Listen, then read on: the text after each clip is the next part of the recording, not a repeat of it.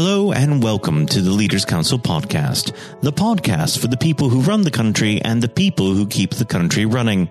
You join us on yet another overcast day here in the capital.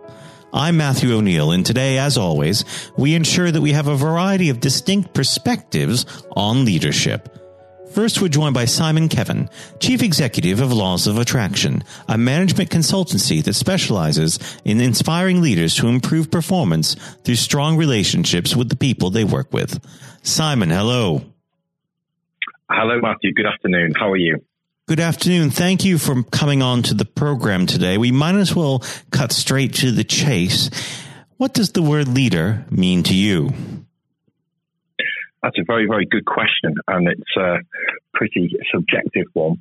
Um, but it um, definitely has a big, important meaning. And I think from what my own personal experiences and also the data that we collect through our Vibe survey platform, which is uh, data that we collect on actual leadership behaviors and uh, their, competencies, uh, what people really look for in leadership is um, really people who can inspire and motivate them to be the best that they can be and to be able to harness and collect uh, ideas from all aspects of um, well all different types of people really. So you can then start to shape those and move them forward for the better good of the business or for the wider world.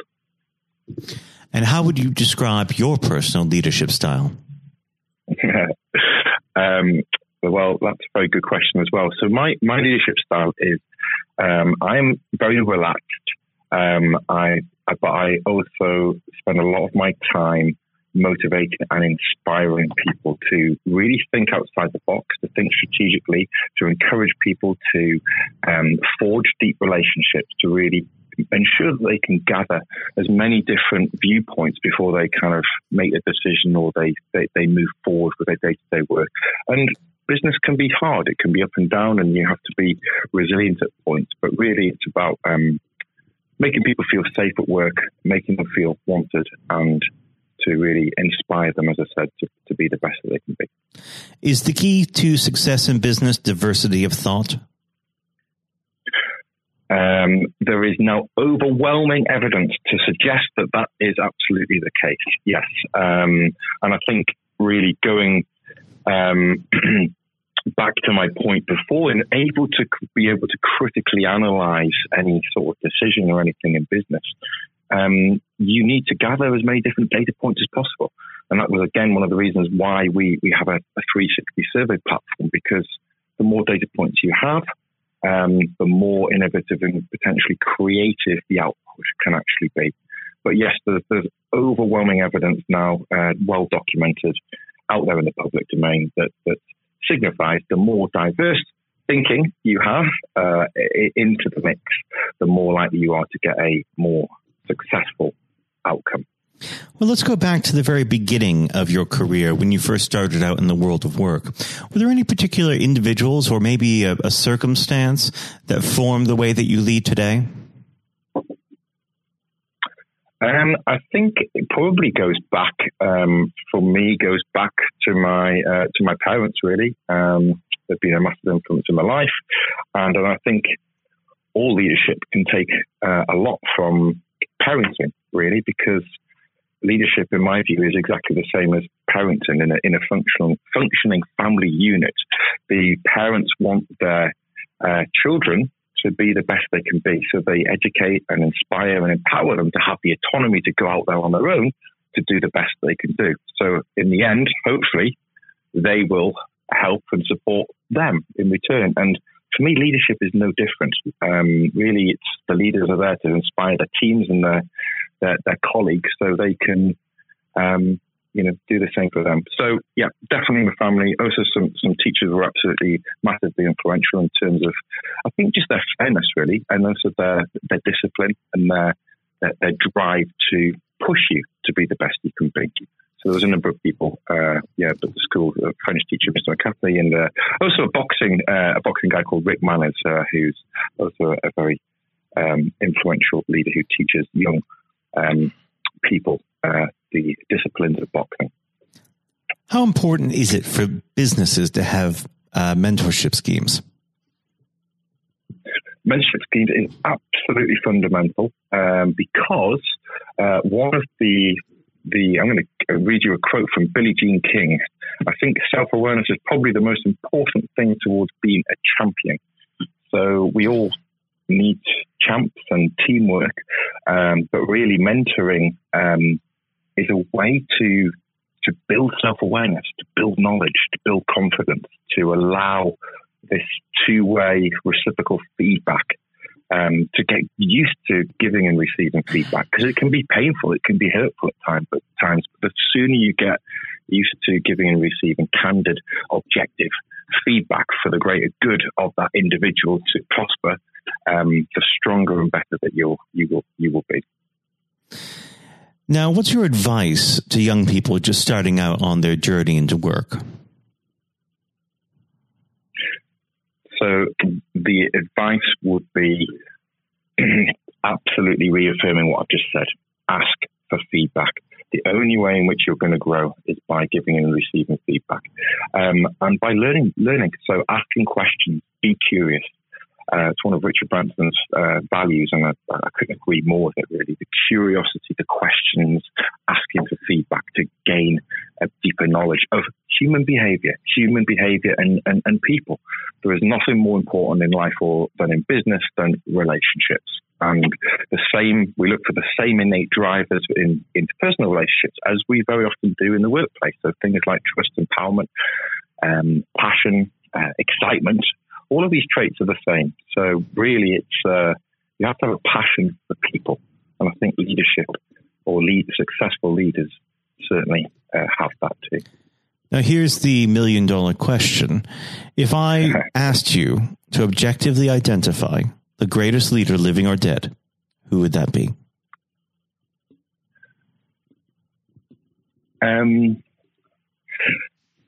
it's a very, very good question. Um, off the top of my head, it would probably be someone like Richard Branson for me personally, because mm-hmm. uh, I, mm-hmm. I, I, admire him greatly uh, as, a, as, a, businessman, but also his ability to be able to interconnect it all to also use it as a platform to help the world as well. But also um, people like Nelson Mandela and, and, and other great leaders who have fought tirelessly, really fought for peace, uh, because the world can be very, very harsh um, in, in, many ways. And we're very lucky here in the corporate environment in the UK because generally, um, you know, leaders do take their duty as, as being a leader um, uh, with, with, with the duty that it, should be given, but um, it's not always the case. And actually, leadership, if it's done wrongly, can have an absolutely adverse negative effect upon somebody's life and their mental health. So all leaders do have a, a duty to protect, educate, empower, and inspire everybody to be the best that they can be. Now, unfortunately, our time together is drawing to its close. But before I let you go, what does the next 12 months have in store for Laws of Attraction? We have been building a uh, fantastic um, technology platform called Vibe, which we actually launched with Richard Branson and Virgin Trains three years ago as a as a pilot. We were lucky enough to to uh, to build it from a concept, and essentially it is a, a platform which gathers and collects feedback from both leaders, from individuals, from colleagues, etc., which all goes into building individual self awareness. So we are completely and utterly committed to helping to build relationships within the workplace. And that starts with building and improving the relationship you have with yourself. Well, I have to say it's been an absolute pleasure, Simon, to have you on the program. And I very much hope you come back on at some point in the near future. Simon, thank you.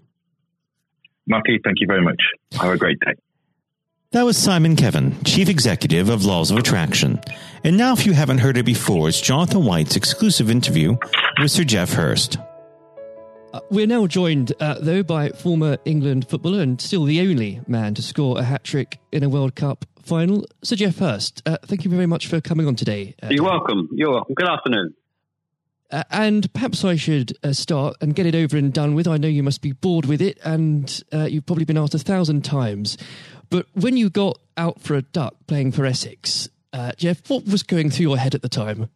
well, of course, that's not one of the most asked questions I get.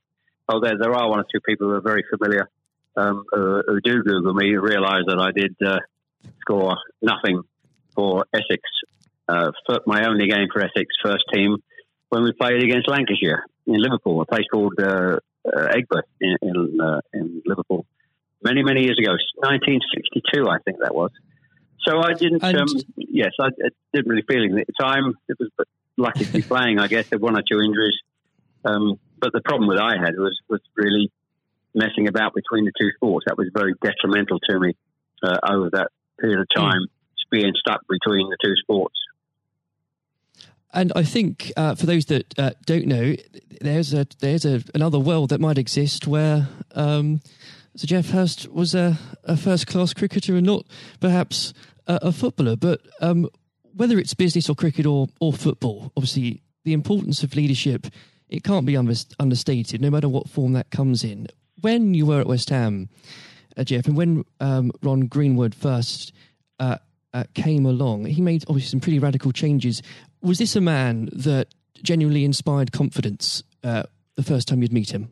Absolutely. I mean, he, he was simply a, a fantastic uh, coach or teacher, if you like, of football.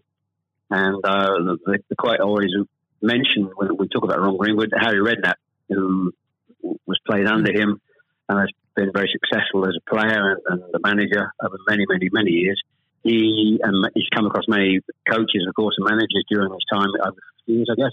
He would still say that Ron Greenwood is the best coach he had worked with. He'd worked with. So you're very fortunate. I think you, you, you think you're lucky when you come across if you have a great teacher at school and uh, a great coach as we had in Ron Greenwood, and of course a great manager in Sir Ramsey. So to come across people like that of that caliber can have a huge influence on your your career, of course, and, and then your life, and that's that's quite purely the case. Absolutely. And in those early days um, at West Ham, uh, with with a manager obviously like uh, Ron uh, there, it's also important to have uh, uh, confidence with your other players, and of course they become your friends. Who did you look at to at the time uh, when to inspire confidence in yourself? Was it Moore? Was it Peters? I think probably. Well, I was very fortunate to play with the caliber of the players I did.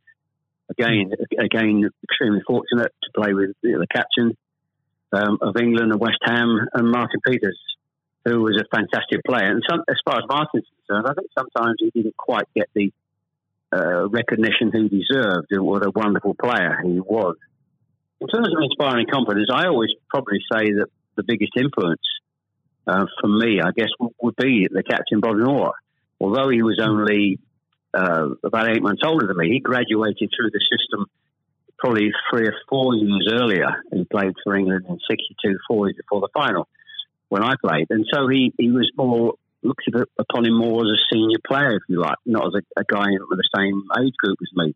And I looked at how he how he uh, trained, how he acted, how he behaved, and how he played. And so he he would say, I would also say he was a big influence on me. One thing I would say about leadership, uh, what I do I do understand clearly all walks of life, leadership is at the top is absolutely vital for a, a for a business football team in any walk of life to be successful. And it's quite evident. I was in the motor trade for a long time as well, selling car warranties to car dealerships.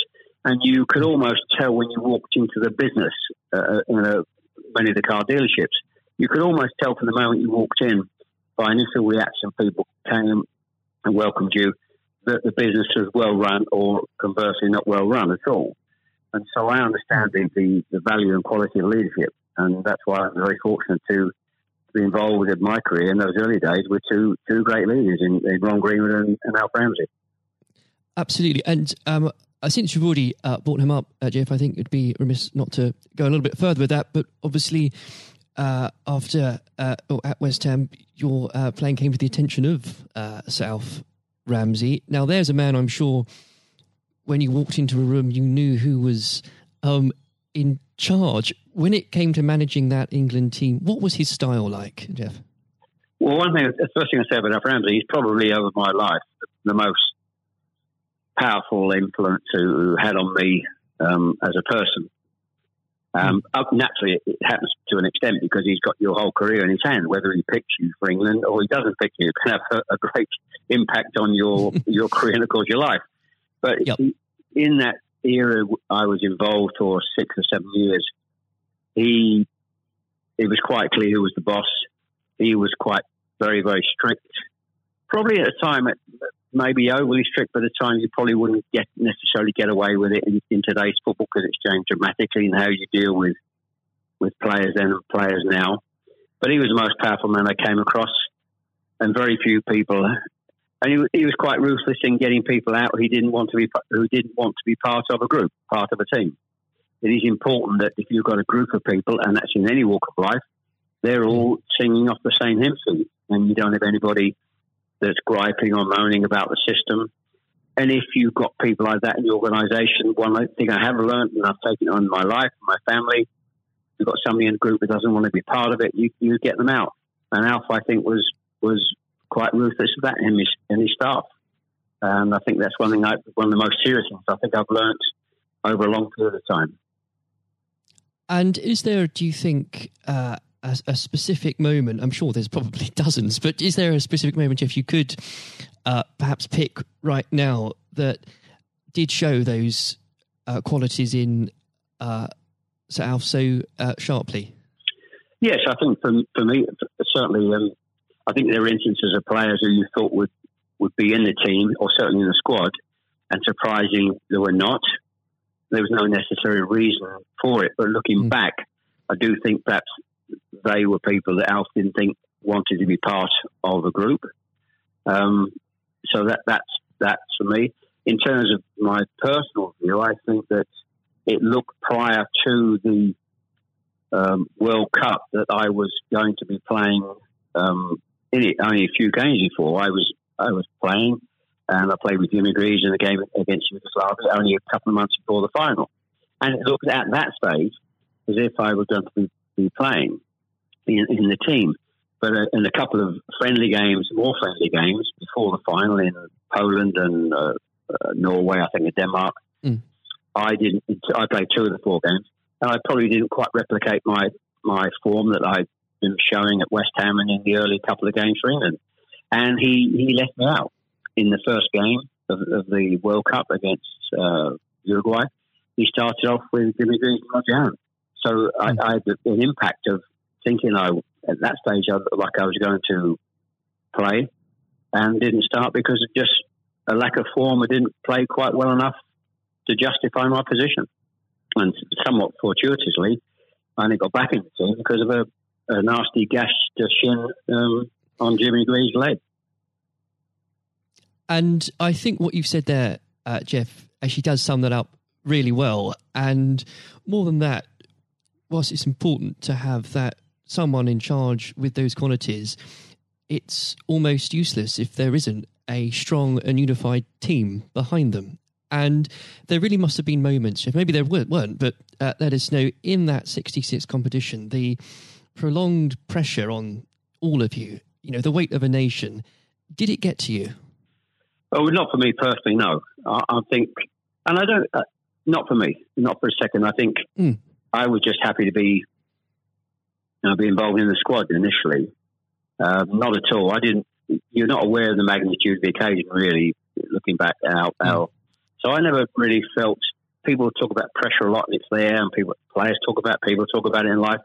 I didn't really feel necessarily feel any great pressure pressure during the time I was there. And what is also important to say about Alf Ramsey, the people he, he left behind that, that were left in the squad after he'd moved one or two players out, the squad were uh, a, a, bunch of very hard nosed, professional, uh, top quality people. And that was again the leadership that Al showed. He, he, got people in together that were very, very strong personally. Um, uh, and I think that was part of the success we had. We were very, I always describe our, our group as hard nosed professionals. Uh, we have some great players, but overall, they were great, hard nosed professional players. um, and great quality people who we've kept in contact with, you know, over the years. And Geoff, I've got to ask, and I'm, I'm not making this up, I've genuinely heard that people do ask you whether or not you realise there were people on the pitch at that moment. I imagine you were busy on something else. Well, I, I did some theatre shows last year. They've gone fairly well, and we're going to do a series of uh, theatre shows, in fact, starting this week over the next uh, two or three months. And uh, at the end of the theatre shows, we have about 20 minutes where we uh, uh, allow the people in the audience to ask questions. And the, there's, I won't mention both, they're too long to talk about both questions. Um, one, the other one's a really stupid one. It's too long for me to tell you. It's absolutely ridiculous. but the, the, the other ridiculous question I get asked did I realise there were people on the pitch? And of course, I jokingly say, yes, I was just about to, to shoot to score the goal. And I looked round, put my foot on the ball, and looked round for a little while and said, oh dear, there are six or seven people running on the pitch. so that's, uh, I've had been asked that once at one of the theatre shows. so I joke, make a joke about that and saying, yes, I put my foot on the ball and waited, to just had a, look, had a glance round, you know. Maybe it does prove there are things that, such as stupid questions, really. Um, oh, yeah, there, are, there certainly are. I've got another one which I won't bore you with. It won't be too long to tell you. Uh, I was in a Jersey or Channel Line, Jersey or Guernsey, uh, two or three mm. years ago, and most stupid, irrelevant questions absolutely nothing to do with football whatsoever, which uh, was absolutely. But I can use that now because it, it is quite funny. well, maybe another time then. But we. Um, uh, well, you want me? I, I can tell you if you want. You want? You got time? I can tell, I tell you if you want. Geoff, go on, go. I think I, it would be silly if I said no at this point. Okay, so I was uh, doing a, a, at a dinner in, in the Channel Isles, three or four hundred people, black tie dinner, uh, guest of honor. Mm. On this occasion, I was speaking for about twenty minutes, then allowing uh, questions from the audience at the end of the evening. And there was usual football questions, and then all of a sudden, I had a, somebody at the back who who asked a question. I didn't quite hear what he said. He didn't have the microphone with him. So I said, I didn't hear what he said. Can you please give mm. this chap the microphone so I can hear clearly what he said? So the chap had the mic and he said, When a turtle loses its shell, is it naked or is it homeless? Right. what, what, a question! What a question! Uh, I think that would be in, definitely in the stupid category, wouldn't it? So we had a laugh about that. Is, uh, well, uh, and we, you've got to have a patient of a saint, I think, sometimes to put up with well, things no, like that. but then again, I found it amusing. I just found it amusing. In fact, some of the audience found it highly amusing as well. So it did, uh, um, it did make again, laugh that day. if you can put up with my questions, you can probably put up with uh, anything. Um, but there, there, would have become a point, though, um, Geoff. I think um, you, you, were a young man when this happened when you must have realized that people, teammates, began looking at you for leadership. Um, is that something that occurred to you, or did you just realize that by by one way or the other, people actually begin to look up for you for inspiration? Well, possibly. That's never really struck me until you've actually mentioned it now. Quite frankly, it's a new a new question. Mm. Does anybody look up to me I'm sure perhaps uh, there are there are people who pay you compliments of, of uh, fans of, of, West Ham and uh, Stoke, and of course in, uh, England fans who um, I, I, think probably it would be very immodest of me to to suggest I, I, felt that somebody was looking to me for inspiration. Um, well, you, but, you don't but, uh, have to, but I will. Uh, well, it, it's, um, it's, okay for a third party to do it. Uh, perhaps, um, perhaps that may have been the case over the years. Uh, people look at you, and um, uh, maybe uh, it has a, a helpful effect. but I do think you, you, how you behave and set examples on and off the pitch is people must realise that that's, that has an influence. How you react and behave mm. to, to situations on and off the field surely probably has an impact to younger players coming in into the team latterly. Um, yeah, and and with that, looking at um, uh, football today, uh, is there anybody that you think, particularly on the field or the sidelines, that strikes you as someone with um, those qualities that you could identify in a in a natural leader? Um, well, a, play, current players, you mean? Oh, players, managers, anybody that uh, you look to today, really. Well, I think some of the outstanding. I think the, the, the best example about a, a leader and at the moment is is, is uh, Klopp at Liverpool. Mm. He has been absolutely fantastic to uh, acquire the players and get them to their attitude is absolutely fantastic. They're great players, but there's more than just being good players in football. It is have a good player with a fantastic attitude and their willingness to work for each other and the team is absolutely outstanding. Hence these unbelievable results. There are, you know, and the great players not always succeed as, as individuals or probably even uh, certainly as a team if you haven't got the right attitude alongside it. And they're probably, and that, that comes through the leadership. That's not just luck. Absolutely. That's, that's absolute leadership. He'd be the best example, of course, in, in football terms today. Uh, e- easily, easily. And of course, but going back not that long ago, Alex Ferguson, who just absolutely, mm. you've got to take him as the first example because Klopp's only done this over a period of time, a short period of time. But if you look at the 25, 26, 27 years that Alex Ferguson did with Manchester United, and subsequently since he's gone, how they they are not doing so well. He's the best example of management I've seen. We've seen we've probably ever seen, and I don't think anybody will see the like of that kind of leadership again. It's absolutely astonishing, astonishing. And do you think? Could you imagine uh, Sir Alf or even Ron Greenwood managing teams today? Yes, I think so. I think yes, uh, no, hmm. no question at all. I think they uh, Ron Greenwood, yeah. Well, the, the answer, straightforward answer is yes. Um, good they, answer. the straightforward answer is yes. I can elaborate as much as you want, but the straight answer is absolutely categorically yes. Uh,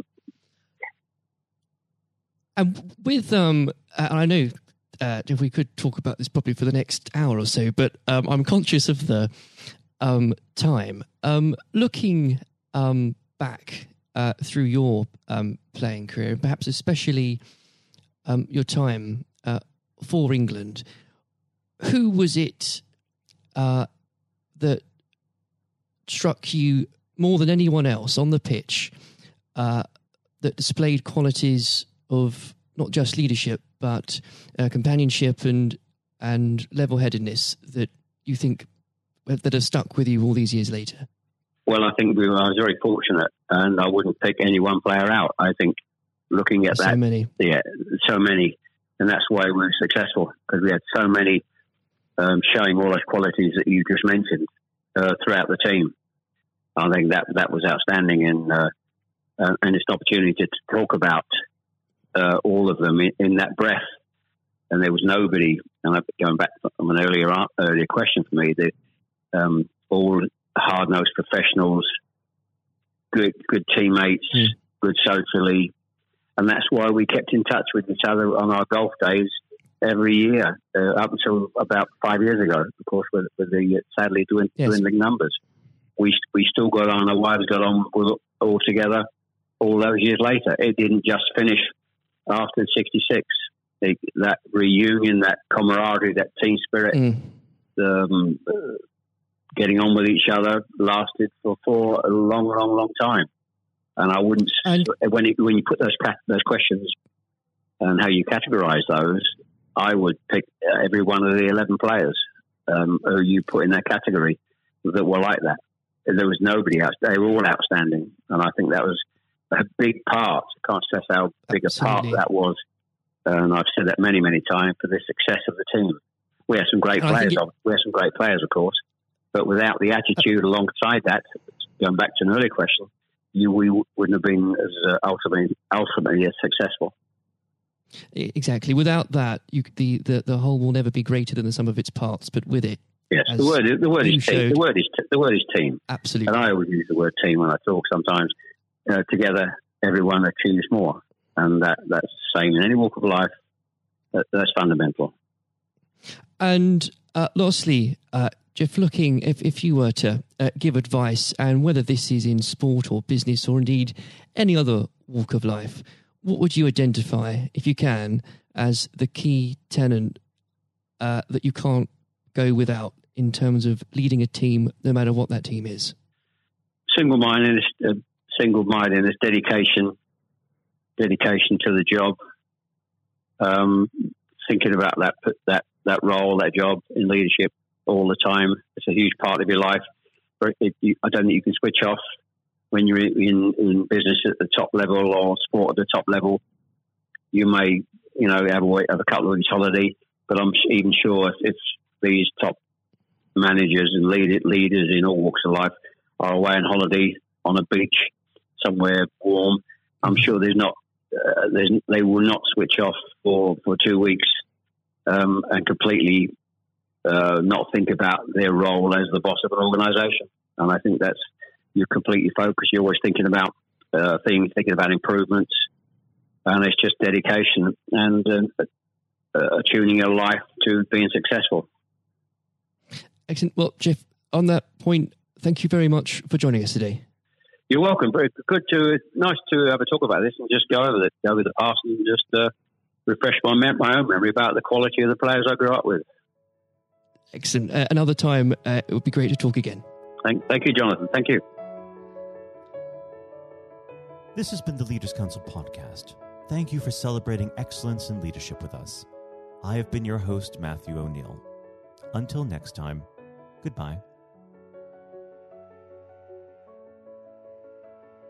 Thank you for listening to our podcast. The views expressed within the podcast do not reflect the views of the Leaders Council of Great Britain and Northern Ireland, its parent company, or subsidiaries, members of staff, other guests, or any other person therein associated.